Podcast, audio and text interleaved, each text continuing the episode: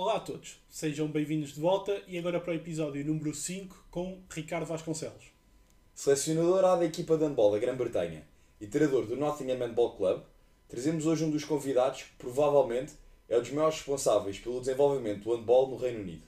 Conceitos como a implementação de uma cultura desportiva ou até mesmo a transversalidade de um modelo de jogo são alguns dos temas que nós hoje abordamos aqui nesta conversa. Facto aleatório do dia: Sabiam que os cinco anéis olímpicos representam cada um deles um continente e as suas cores foram escolhidas por fazerem parte de pelo menos uma bandeira do mundo? Com este facto, deixamos agora com o próximo episódio. Esperemos que gostem e até, Até breve.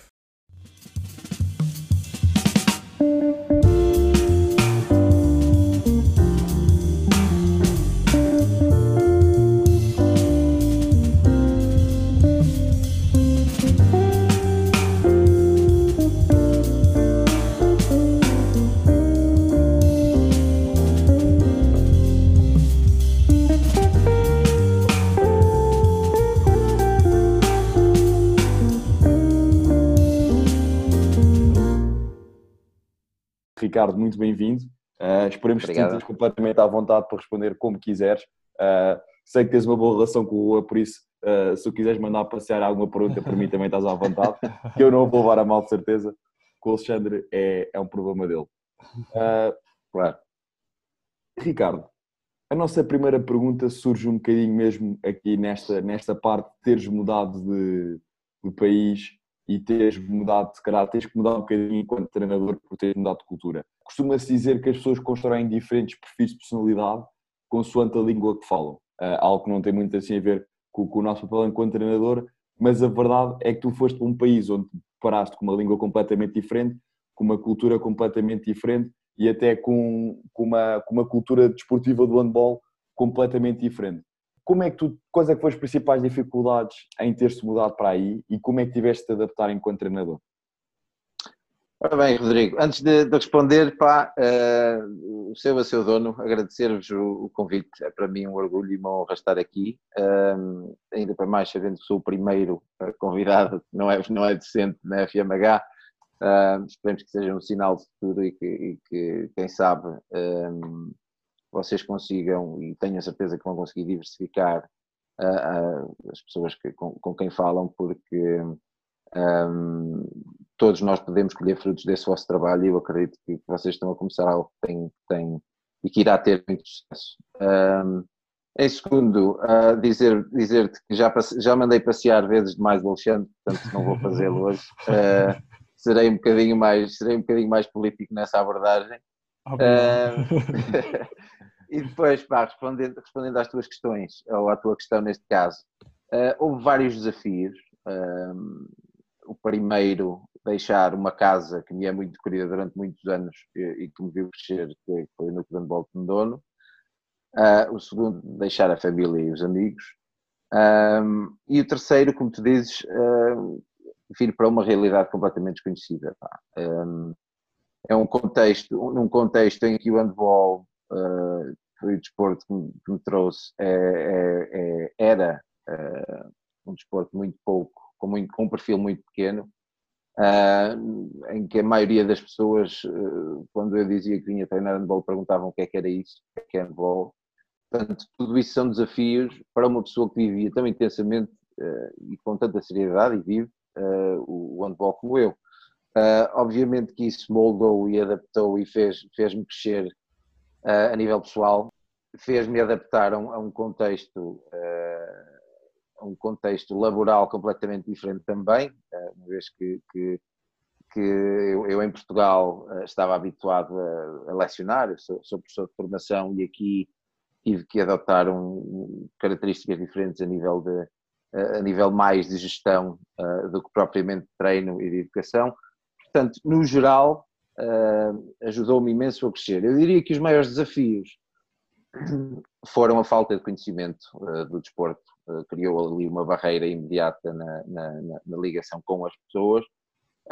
porque a nível de, de- de língua, pá, eh, nós felizmente somos um povo que, que se adapta muito bem a qualquer contexto e que tem a oportunidade de, de estudar na escola línguas diferentes e eu sempre tive aquela, aquela paixão a nível de, de, portanto, da aprendizagem do inglês isso facilitou bastante. Portanto, não, não, não foi necessariamente uma barreira nesse sentido. E em relação a estes, digamos assim, a esta elevação de patamar no, no desporto, há muitos treinadores que procuram chegar a esses patamares, eh, seja através de treinar equipas AS, a equipa do coração, seja até mesmo como selecionadores nacionais, eh, até que, de que forma é que, e agora focando aqui eh, em algo que também nos diz tanto, o núcleo de handball de Penedono, de que forma é que sentes que o, que o núcleo de handball de Penedono te ajudou, digamos assim, no que, no que respeita a, aos escalões de formação, obviamente que é o foco do, do, do núcleo de handball de até que ponto é que isto te ajudou a fazer também um paralelismo depois para as seleções? Se teve algo, esse impacto? Ah, claro que sim. Você repara que o núcleo de handball de antes de mais, um, é, são, foi, foi, foi a, o, o sítio, o local que me fez crescer e que me viu crescer enquanto, enquanto pessoa, enquanto treinador. Portanto, uh, terá sempre influência em todas as decisões, em todas as, em todas as abordagens que tenho, seja no treino, seja na vida. Em segundo, uh, há algumas especificidades que podemos apontar no Núcleo de Baltendono que também são ajustáveis ao contexto que eu vim encontrar aqui. Uh, isto poderá soar extremamente estranho, Dono é uma, uma, localidade muito pequena e eu vim para, um, uh, para uma cidade com, com mais de um milhão de habitantes, mas a realidade é que, a nível de contexto próprio do handball, o nicho de pessoas uh, que jogavam handball aqui é equiparável em termos numéricos àquele que jogava handball em Pedone quando, quando nós quando começámos lá. Portanto, todo, todo esse, o trato, uh, o, o, lidar com as pessoas, o gerir o clube de, de, de forma, de forma muito quase familiar, o, o, contacto pessoal com os pais dos atletas e com os atletas em si é muito, foi muito semelhante numa fase inicial, agora é diferente porque, porque os números aumentaram, mas foi muito, foi muito semelhante. Portanto, claro que sim, obviamente que, que uh, indo mais em contra a tua questão, o facto de eu ter treinado os escalões de formação uh, durante muitos anos do handball de uh, influencia e influenciará, obviamente, a minha, minha abordagem enquanto treinador também a nível sénior, porque um, a realidade é que foram cometidos bastantes erros no meu percurso enquanto treinador Uh, e digamos assim que, que, que o handball de Dono foi, em certa parte, uma cobaia do meu desenvolvimento, ou uma ferramenta do meu desenvolvimento, e foram cometidos muitos erros que eu agora não cometo, ou penso eu, ou pelo menos gostava de pensar que assim é da mesma forma que, foi, que, que evolui em muitos aspectos da minha, da, da, da, minha personalidade enquanto treinador e da minha capacidade técnico-tática, que agora aplico, obviamente, ajustado e adaptado ao contexto que encontro, mas, mas sem dúvida nenhuma que tem, tem um impacto e que teve um impacto fundamental. E só para percebermos esse contexto onde estás a viver, uh, uhum. há casos, uh, como por exemplo,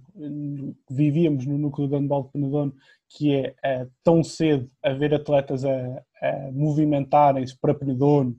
para outras localidades para ir treinar, para longe. Há esses casos aí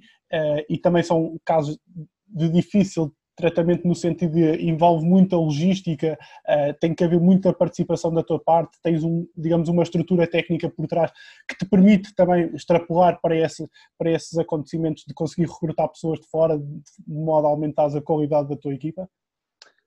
Repara, Alexandre, uh, eu, eu tenho a sorte uh, de aqui em Not Nottingham ser uma, uma das cidades universitárias do Reino Unido. Uh, portanto, é uma cidade com duas universidades muito fortes, uh, muito conceituadas, não só, uh, não só aqui no Reino Unido, como também internacionalmente. e isso abre uma, uma série de, de, janelas a nível de,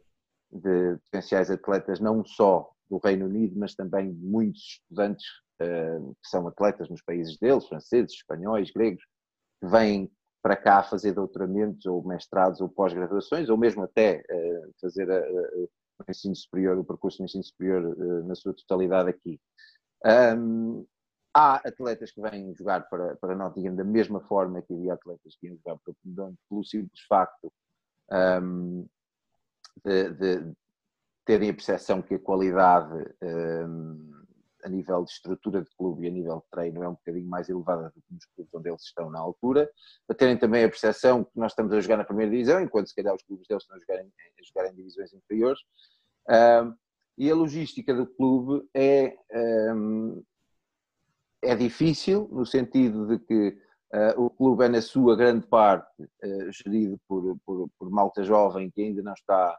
uh, digamos assim, estabelecida na vida, o que ao mesmo tempo o torna fácil porque a malta desenrasca-se, como se costuma dizer, mas, mas a, a, realidade é esta. A estrutura existe, nós temos uma série de, de elementos que têm uh, casas de apoio, digamos assim, onde os atletas que querem vir para cá começar a desenvolver a modalidade podem vir. Temos também no nosso, na nossa direção um painel diversificado de elementos que trabalham nas mais variadas áreas da sociedade uh, e que ajuda Uh, portanto, digamos assim, quando há, quando há essa necessidade, uh, ajuda na procura de emprego, na procura de soluções laborais extra-handball, e temos depois as universidades que, que, são, digamos assim, o nosso maior aliado uh, do que concerne à, à, recolocação de atletas e à vinda de atletas de outros países, maioritariamente. Deixa eu fazer-te uma pergunta, Ricardo. Força. Íamos tocar este tema um bocadinho mais para a frente, mas acho que este é o momento ideal. Uh, em, muitos, em muitos esportes, como por exemplo o futebol, nota-se muito, não é? Uh, o, o, selecionador nacional uh, nunca é treinador de um clube, ou seja, foca 100% uh, em termos da, da seleção. como é que tu lidas e, e, como é que é a experiência de ser treinador de uma seleção nacional ao mesmo tempo seres treinador de um clube da primeira divisão? essa é uma excelente questão e repara que, que no, no, contexto uh, muito próprio do handball em, uh, no Reino Unido, eu acho que faz todo sentido. Terei mais, colocaria algumas questões noutros contextos mais profissionais, digamos assim. não porque, porque acho que as pessoas serão piores profissionais por acumular dois cargos num contexto profissional, mas, mas coloco questões a nível de tempo para, para, para realizar as coisas ao, ao, nível desejado, digamos assim, quando se tem treinos todos os dias com o clube, jogos quase todos os fins de semana e a seleção é só um nicho, uma ilha uh, no macro ciclo de época, uh, torna-se muito difícil. No meu contexto, é bastante mais simples, bastante mais simples porque há menos equipas, portanto a nossa primeira liga tem, tem oito equipas, os jogos, nós temos dois jogos por mês, portanto não há jogos todos, todos os fins de semana, uh, e acho que se torna muito positivo no sentido de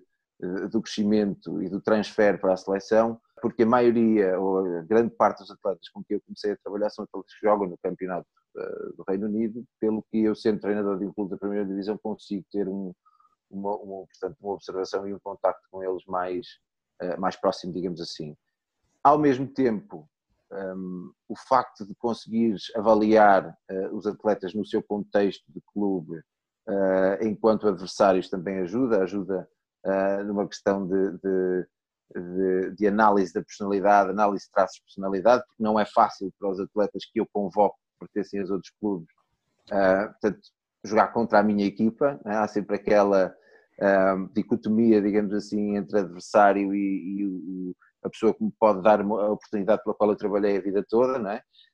é muito interessante, é muito interessante. Uh, e eu, e eu é, um, é um, um, desafio que eu nunca pensei uh, abraçar desta forma. Eu sempre tive a ideia de que ou seria treinador de um clube ou seria selecionador, uh, nunca as duas, mas o contexto aqui foi propício a que, a que eu conseguisse, digamos assim, acumular. Um, e, e, nesta fase estou, digamos, estou a, a, estou a colher os frutos dessa, da proximidade que ambos os cargos me permitem, digamos assim. E, e, sentes que ainda há uma decalagem, digamos assim, entre o, o contexto de handball uh, do Reino Unido uh, e o contexto de handball português, no sentido em que, se calhar, uh, por exemplo, apresentavas-me agora aí a questão da estrutura, em que tens vários jovens a trabalhar contigo, muito dinâmicos na, na, forma da na sua forma de atuação, e nós sabemos o contexto do handball em Portugal e das estruturas uh, clubísticas que muitas vezes muitas vezes existem. Um dos temas que nós temos aqui muito debatido é até que ponto é que o, a lógica do desporto não está invertida, e se calhar aqui puxando um bocado a minha brasa, a minha sardinha, no sentido em que nós procuramos muito uh, treinadores, melhores atletas, melhores atletas e, melhor, e, ou melhor, melhores treinadores para ter melhores atletas, e nunca nos preocupamos, se calhar, muito com a estrutura e muitas vezes isso fica alocado a pessoas que são voluntárias, que têm muito amor pelo clube, Uh, tudo isto que em Portugal é, é, é, patente, tirando 4, 5, 6 clubes. A minha pergunta é, uh, ou seja, até que ponto é que tu consideras também que está, pode estar invertida a lógica do desporto, no sentido de, através de melhores gestores do desporto, através desse tipo de estrutura mais, uh, mais consistente, se não poderíamos ter melhores condições a nível financeiro, a nível de estrutura, uh, a nível de estrutura mais sólida, de procurar melhores parceiros, melhores patrocinadores, de modo a proporcionar melhores condições também aos treinadores, se calhar numa segunda fase, e daí também advém melhores atletas. Completamente, estou completamente de acordo. E, uma das observações, eh, ainda há bem pouco tempo,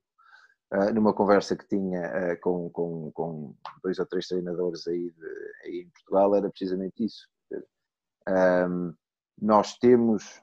que criar melhores estruturas uh, com dirigentes mais qualificados, isto sem desprimor algum para as pessoas que o fazem, uh, porque o fazem muitas vezes em regime de, voluntário e dão aquilo que podem. Ah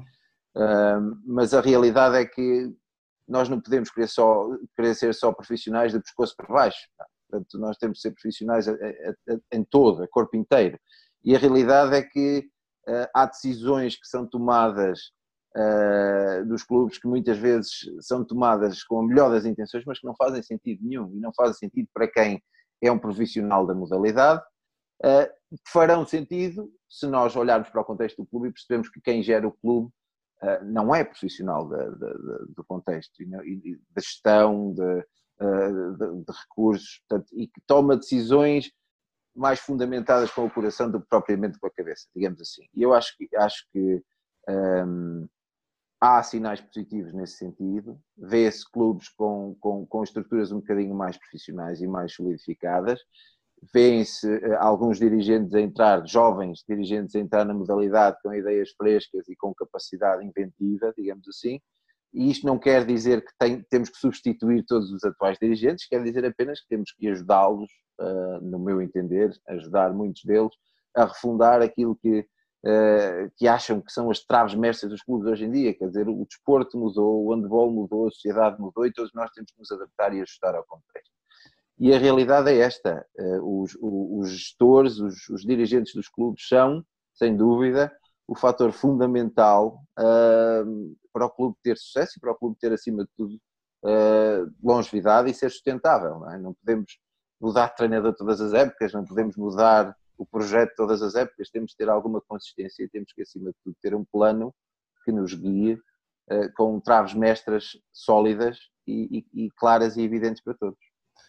no último episódio, digamos assim, o professor uh, Rui Biscaia referia mesmo isso, é nós temos equipas profissionais com estruturas amadoras, por exemplo, e que, isto, e que, isto, é uma incongruência e que isto é uma incongruência grande. Por exemplo, no paralelismo com o futebol, ele diz é fácil investir num, num miúdo uh, de 13, 14, 15 anos que custe 2, 3, 4 milhões a perspectivar que ele possa vir a valer 40 milhões, mas ao mesmo tempo Uh, mas ao mesmo tempo não conseguimos investir, por exemplo, num bom fisiologista do desporto, uh, num bom, num, num, numa boa equipa técnica que se calhar rende, rende ao longo tempo, uh, o rendimento deles vai ser maior e os ganhos e os inputs que possa dar para o clube são Completamente, eu acho, eu acho que o, o, o, problema está no retorno imediato. As pessoas têm muito,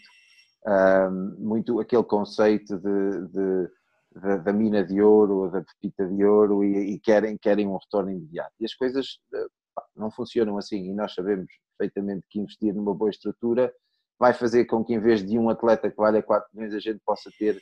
daqui a, daqui a 5 ou 6 anos 10 ou 11 atletas que, valham, que, que, que tenham esse valor. Portanto, é, concordo perfeitamente e tudo isso parte, parte do, do, dos dirigentes e parte da gestão do clube. Portanto, eh, estamos 100% de acordo nessa observação focando aqui na parte agora de um tema que também já temos abordado, que é o tema das, das equipas B, uh, uhum. e que uh, dá para fazer também paralelismo com várias modalidades. Até que ponto uh, é que para uma evolução de uma modalidade esportiva é positivo termos casos como, como equipas B, e se calhar começando para o, para o handball, e depois fazemos o paralelismo também, por exemplo, ao futebol, ou assim para outra modalidade, é porque existe casos, e mais concretamente também no handball, existe, existem, existem ou existiam casos de convocatórias para treinos, inclusive, assim se calhar dos principais clubes, assim do panorama do handball desportivo. Até que ponto é que pensas que para uma evolução da modalidade desportiva isto é positivo? Não é castrador para clubes mais pequenos uh, que logo desde o início começam a ser, uh, a ser sugados, digamos assim, com, com, este tipo de, com este tipo de abordagens, a sua evolução é um bocadinho mais lenta nessa, nessa perspectiva e se não estamos a aumentar aqui a decalagem entre clubes, se haveria alguma forma de, da federação regulamentar este, tipo de, este tipo de situações, porque depois, uh, e depois também a abordar, para abordar isto, por exemplo, eu não tenho noção dos números, mas sei que, que é bastante grande. Por exemplo, uma segunda divisão em Portugal, acho que, por exemplo, aqui na zona de Lisboa, são muito poucos as equipas que, eh, que, na sua composição, os seus principais jogadores não fizeram passagens ou pelo Benfica, ou pelo Sporting, ou pelo Porto. Isto, isto tudo torna-se muito dependente, digamos assim, dessas equipas, eh,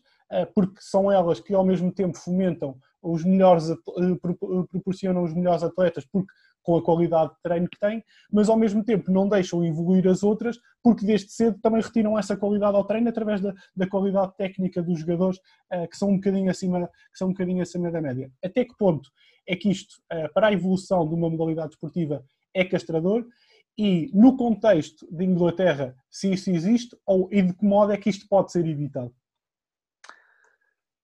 Essa é uma, é uma, sabes que me é uma, uma questão bastante próxima, porque aqui, respondendo já, começando pelo fim, aqui existe, uh, existe bastante. Portanto, há clubes que têm duas, três equipas uh, abaixo da primeira uh, e que jogam nas mais variadas divisões. Portanto, eu, reportando aqui ao Nottingham, Nottingham tem equipa B, tanto no masculino como no feminino, Uh,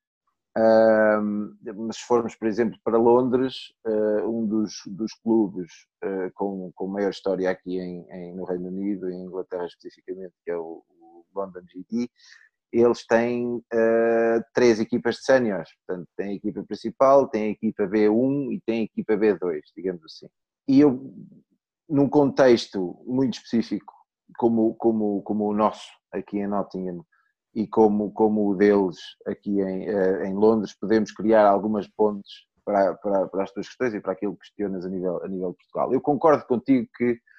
uh, os clubes começam a funcionar um bocadinho nesse sentido como eucaliptos, não é? Uma vez que vão buscar uh, aqueles os considerados maiores talentos dos clubes à volta e vão secando um bocadinho uh, esses clubes. E à medida que vão secando esses clubes, vão impactando também no desenvolvimento dos atletas que lá existem, porque retiram, digamos assim, os parceiros de treino que terão melhor qualidade técnica ou tática e que poderão uh, elevar uh, os outros atletas. Uh, se falares com certeza absoluta com um treinador desses clubes, provavelmente aquilo, aquilo que eles dirão é que ah, mas nós potenciamos os melhores talentos porque nós podemos treinar cinco dias por semana, duas vezes por dia, enquanto eles no clube em que estavam treinavam só três vezes, não é? E tudo isto foi tentado, não sei se tu, provavelmente não te recordas, há uns anos atrás foi tentado pela Federação Portuguesa de Handball fora do âmbito dos clubes, com os centros de treino-rendimento, eh, em que a Federação criou dois ou três centros em que os melhores atletas de determinados clubes eh, eram selecionados para esses centros, portanto no, no Norte e no Sul. Em Rezende, uh, um deles, correto? Não foi, Rezende. foi ainda, ainda, antes de Rezende, mas Rezende é, é similar. Foi, foi uns anos antes de Rezende. E a forma como o, esse projeto inicial começou foi os atletas treinavam nos centros de, de rendimento durante a semana e iam jogar pelos clubes próprios ao fim de semana. Em Rezende, e essa foi a principal diferença, a maioria dos, dos atletas jogava depois pelo, como seleção, digamos assim, nas competições nacionais. Portanto, eles não iam para os clubes. Portanto, isso foi tentado a nível federativo, essa, essa situação de, digamos assim, criar equipas B ou, ou, ou pelo menos promover um ambiente de treino em que os melhores atletas estivessem sempre a treinar juntos foi tentado com, com das mais variadas formas e a verdade é que uh, nenhuma das duas uh, pegou, digamos assim, nenhuma das duas existe. E isso um, poderá querer dizer alguma coisa no sentido do impacto que estava a ter e da, da, da, da receptividade que estava a ter por parte dos clubes. No caso específico das equipas B, eu concordo que, concordo que nós devemos promover um, e, e, tentar oferecer aos atletas o melhor contexto desportivo possível para, para que eles sejam o melhor deles próprios, quer a nível desportivo, quer a nível pessoal. Uh, mas a verdade é que o facto de estarmos a fazer isso um, em números elevados está a, a, fazer com que as nossas competições percam alguma qualidade, no sentido que os clubes de meio, médio e baixo da tabela deixam de se tornar competitivos ao ponto de, uh, da nossa liga neste momento ser uma corrida a dois, vá. Podemos incluir o Benfica também, ser uma corrida a três neste momento.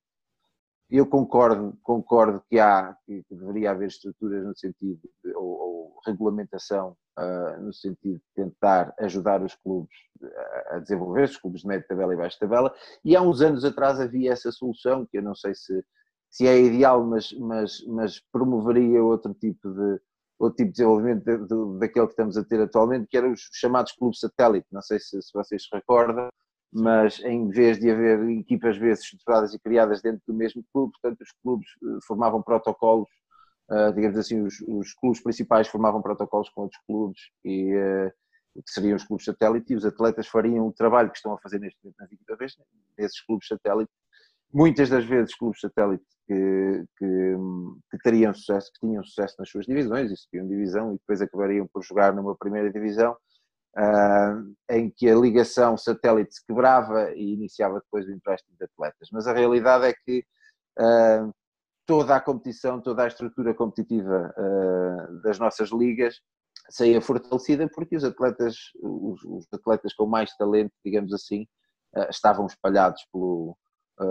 pelos, pelos, mais variados clubes. Dentro dessas ligações de clubes satélites havia ainda também não só a partilha de atletas, mas também a partilha de conteúdo técnico-tático, partilha de treinadores, portanto, treinadores de, clube grande, de, de clubes de, denominados grandes que iriam uh, ajudar em questões técnico-táticas nos clubes satélites. Digamos que havia uma aplicação, a tentativa de aplicação de um modelo técnico-tático que se adequasse àquilo que os clubes-mãe, digamos assim, encontravam como o, o, modelo, o melhor modelo para potenciar os, os, os atletas que lá colocavam. Eh, portanto, há uma série de soluções. Eu diria que há alguns, alguns prós, também há alguns contras, obviamente. Uh, julgo neste momento que a, que a balança pende um bocadinho para os contras, uma vez que estamos, que estamos a secar, digamos assim, os clubes um, ehm, médio, médio e baixo tabela. Isso está-se a verificar não só a nível de resultados, mas muitas vezes também a nível financeiro, porque clubes que não, não têm a oportunidade de brilhar tanto quanto os clubes que estão em cima da tabela Uh, são clubes que despertam menos, menos interesse a nível de investimento das empresas locais. Nós, se olharmos para alguns clubes a meio da tabela e lhes perguntarmos qual é a hipótese de vocês disputarem uma Liga dos Campeões nos próximos 5 anos, será muito difícil algum clube dizer que tem alguma hipótese olhando para o Sporting, Porto e Benfica neste momento, que não só têm as equipas B, como também estão a investir muito uh, nas suas equipas principais. Portanto, eu acho que a melhor solução está ainda para ser encontrada, mas não uh, e não descuraria um regresso ao passado no sentido de, de, de clubes satélite e de cotas de empréstimo um, para tentar ajudar, obviamente, a evoluir uh, e, a, e, a, elevar a qualidade do campeonato. A realidade também, uh, e não me querendo alongar muito, é que este investimento em atletas estrangeiros poderá potenciar isso por outra via, digamos assim. Um, e sem querer aqui fazer juízos de valor, a verdade é que quando nós contratamos uh, muitos atletas com, com valia inquestionável uh, do estrangeiro, uh, estamos inerentemente a tirar algum espaço a atletas jovens portugueses que poderiam ter. E que se calhar são atletas de primeira e que não veriam com bons olhos, digamos assim, passar, passar épocas na, em, em, equipas B e procurarão pedir à, à, gestão dos clubes que os emprestem ou que os vendam ou que, Portanto, há, há digamos, é um, é, um, é um processo dinâmico, é um processo dinâmico que tem vindo, tem vindo, em, tem vindo em constante mutação durante os anos e acho que o facto de ter estado em constante mutação significa que a fórmula correta ainda não foi encontrada, obviamente. Sim, eu percebo essa ideia, de, por exemplo, de, e já referi isto várias vezes com o Rodrigo, que uh, no handball, uh, eu acredito nas outras também, mas é uma das modalidades que eu mais me apercebo que é contra a equipa, é tão ou mais importante que a, que a, que a própria equipa no sentido da evolução. Eh, uma contra-equipa boa no treino permite uma evolução muito maior uh, da, da própria equipa, digamos assim. Uh, e, por exemplo, se calhar fazendo aqui o paralelismo com alturas do Carlos Rezende, no ABC, final da Champions, uhum. eles referiam mesmo isso, que é, uh, na altura nós tínhamos muitos estrangeiros, muitos estrangeiros bons a jogar cá, o que nos, o que nos, o que nos obrigava a ter ter melhores equipas com os, com os de cá e essas coisas todas. E percebo, completamente. E, e é isso essa, que se verifica agora, completamente. E, e, não sei se vocês têm reparado ultimamente no, do, do, do, investimento que o Benfica, por exemplo, começou a fazer, uh, que vem acompanhar o investimento que, que o Porto e o Sporting já faz há alguns anos. Uh, e julgo que, que, que espero eu, e tenho a certeza que para além uh, do impacto que tem a elevar o perfil do handball nacional, porque eu estou cá fora, tenho essa noção perfeita, não foi só a seleção, foi principalmente a seleção, mas a verdade é que não nos podemos esquecer que também o Sporting e o Porto e o Benfica esta época e o ABC uh, têm tido campanhas muito meritórias nas competições europeias e que fazem com que as pessoas e os atletas olhem para o campeonato português de outra forma. E a realidade é que tu vês, vês atletas como o Roesga, o Nick Savic, atletas que, que, o Vugino, que já ganharam inúmeros, inúmeros títulos, Ligas dos Campeões, não só nos clubes como também, como também nas seleções, e a verdade é que tudo isso é fruto uh, do perfil que o, que o, Campeonato Português tem ganho e, e, e, tudo isso faz com que as pessoas que estão de fora olhem para o Campeonato Português com outra, uh, com outra vontade, obviamente, e tudo isso vai, vai beneficiar uh, não só os clubes que os contratam, mas também os outros, obviamente. Ricardo, há bocado estavas a referir um, a valência que às vezes existe quando há clubes satélite ou, ou quando há clubes ou equipas B que os vários treinadores das diferentes equipas conversam, trocam modelos de jogo, uhum. partilham ideias uh, e, e, nós já em vários programas abordámos um pouco esta verticalidade do modelo de jogo que pode existir ao longo da formação, pode existir entre equipas uh, e a minha pergunta para ti vem exatamente no sentido de perceber uh, e usar a tua parte de selecionador nacional Uhum. Como é que tu vês um desporto que, que, está a crescer, não é? Que não tem assim tantos anos uh, em Inglaterra como o handball. Uh, como é que tu analisas esta verticalidade? Tu sentes cá, e, e, e tendo passado pelo, pelo, peço desculpa que me esqueci do nome, pelo núcleo de handball Penadone, tendo criado ali o núcleo de handball Penadone, sendo um nome muito forte, em que se calhar procuravas, uh, enquanto treinador no núcleo, procuravas criar uma verticalidade de jogo uh, maior para teres um jogo parecido desde os, desde os Bambis ou não sei como é que se chama, no rugby, sou o sub-8 e até ao sub-18, eh, mas depois, se calhar, chegávamos a séniores e todas as equipas tinham a sua forma de jogar. Eh, mas como é que, enquanto selecionador nacional, tu vês a importância, se calhar, de haver uma verticalidade do modelo de jogo em termos nacionais para conseguires construir uma boa seleção? Ou sentes que é mais importante haver essa diferença entre as equipas de modo a conseguires chegar à seleção e ter, se calhar, mais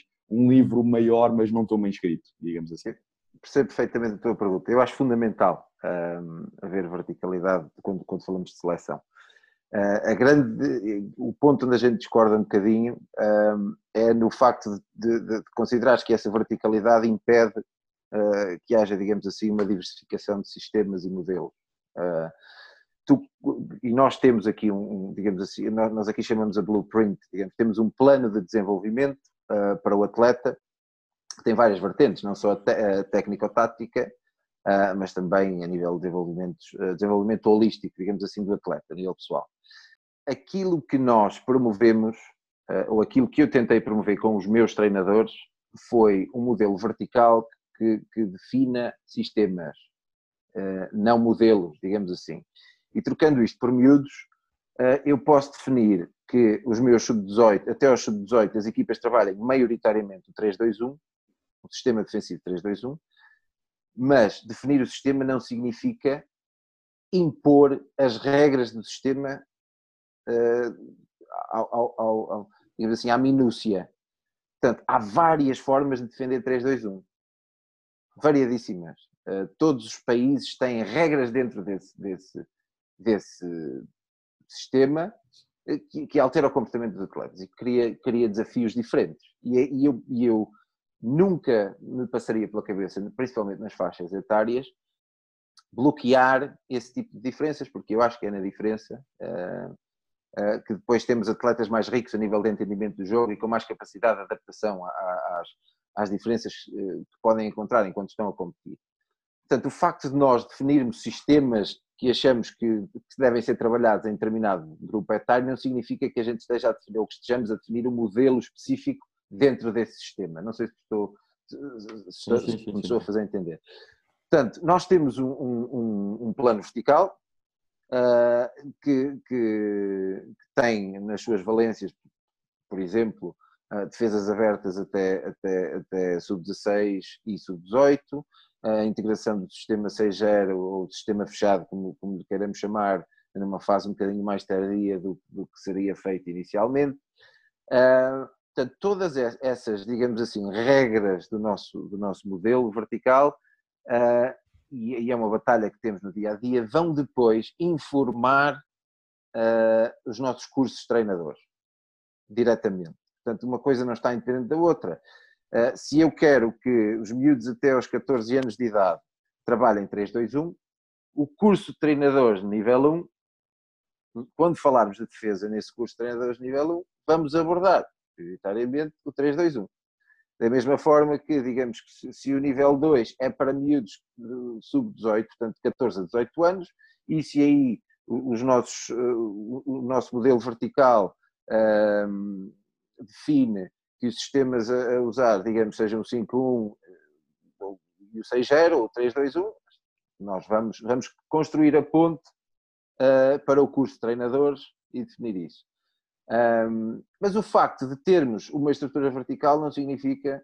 que ela esteja limitada quanto à sua, à sua horizontalidade. Não sei se, se, se faz sentido. Portanto, sim, sim, sim. Imaginas como, imagina isto como uma pirâmide. Portanto, o facto de teres uma,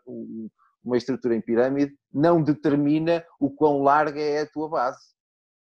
É? Determina que estás a trabalhar para, para finalizar num ponto comum não determina a variedade de caminhos que podes percorrer dentro dessa pirâmide para atingir esse ponto. Portanto, aquilo que eu tento definir, ou que eu tentei definir, porque foi minha responsabilidade de criar a estrutura vertical, foi, digamos assim, uma espinha dorsal a nível técnico-tático uh, de trabalho, aquilo que eu considerava, que eu considero, claro, obviamente estudando os melhores países da modalidade, os melhores treinadores, as melhores seleções, e, e isto é fundamental, conhecendo intrinsecamente o nosso contexto, porque não pode só olhar para aquilo que se faz em Portugal e dizer, ok, é isto que eu vou adaptar à Inglaterra, não é assim. O Reino Unido tem contexto muito específico que promove ou que facilita algumas partes deste desenvolvimento e tem outros contextos que torna completamente impossível ajustar uma realidade a 100%, uma realidade de outro país. Portanto, aquilo que eu tentei foi criar um, um, um, um uma, uma estrutura vertical com o apoio dos meus, dos meus treinadores dos outros escalões, obviamente,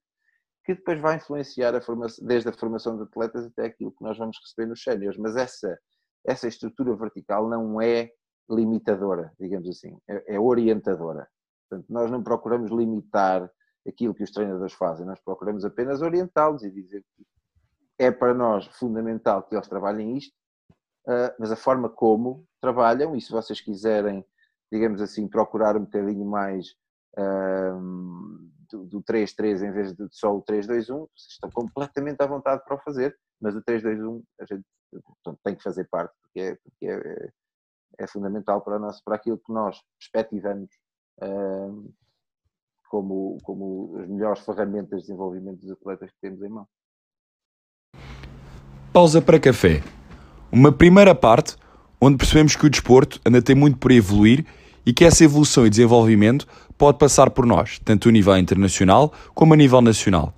Um obrigado ao nosso convidado Ricardo Vasconcelos, que foi o primeiro não professor a vir falar ao nosso programa e a dar a sua visão do desporto. Esperemos que tenham gostado e para a segunda metade prometemos continuar a debater os assuntos como o desenvolvimento de uma nova modalidade num país ou até questões táticas no handball. Até breve.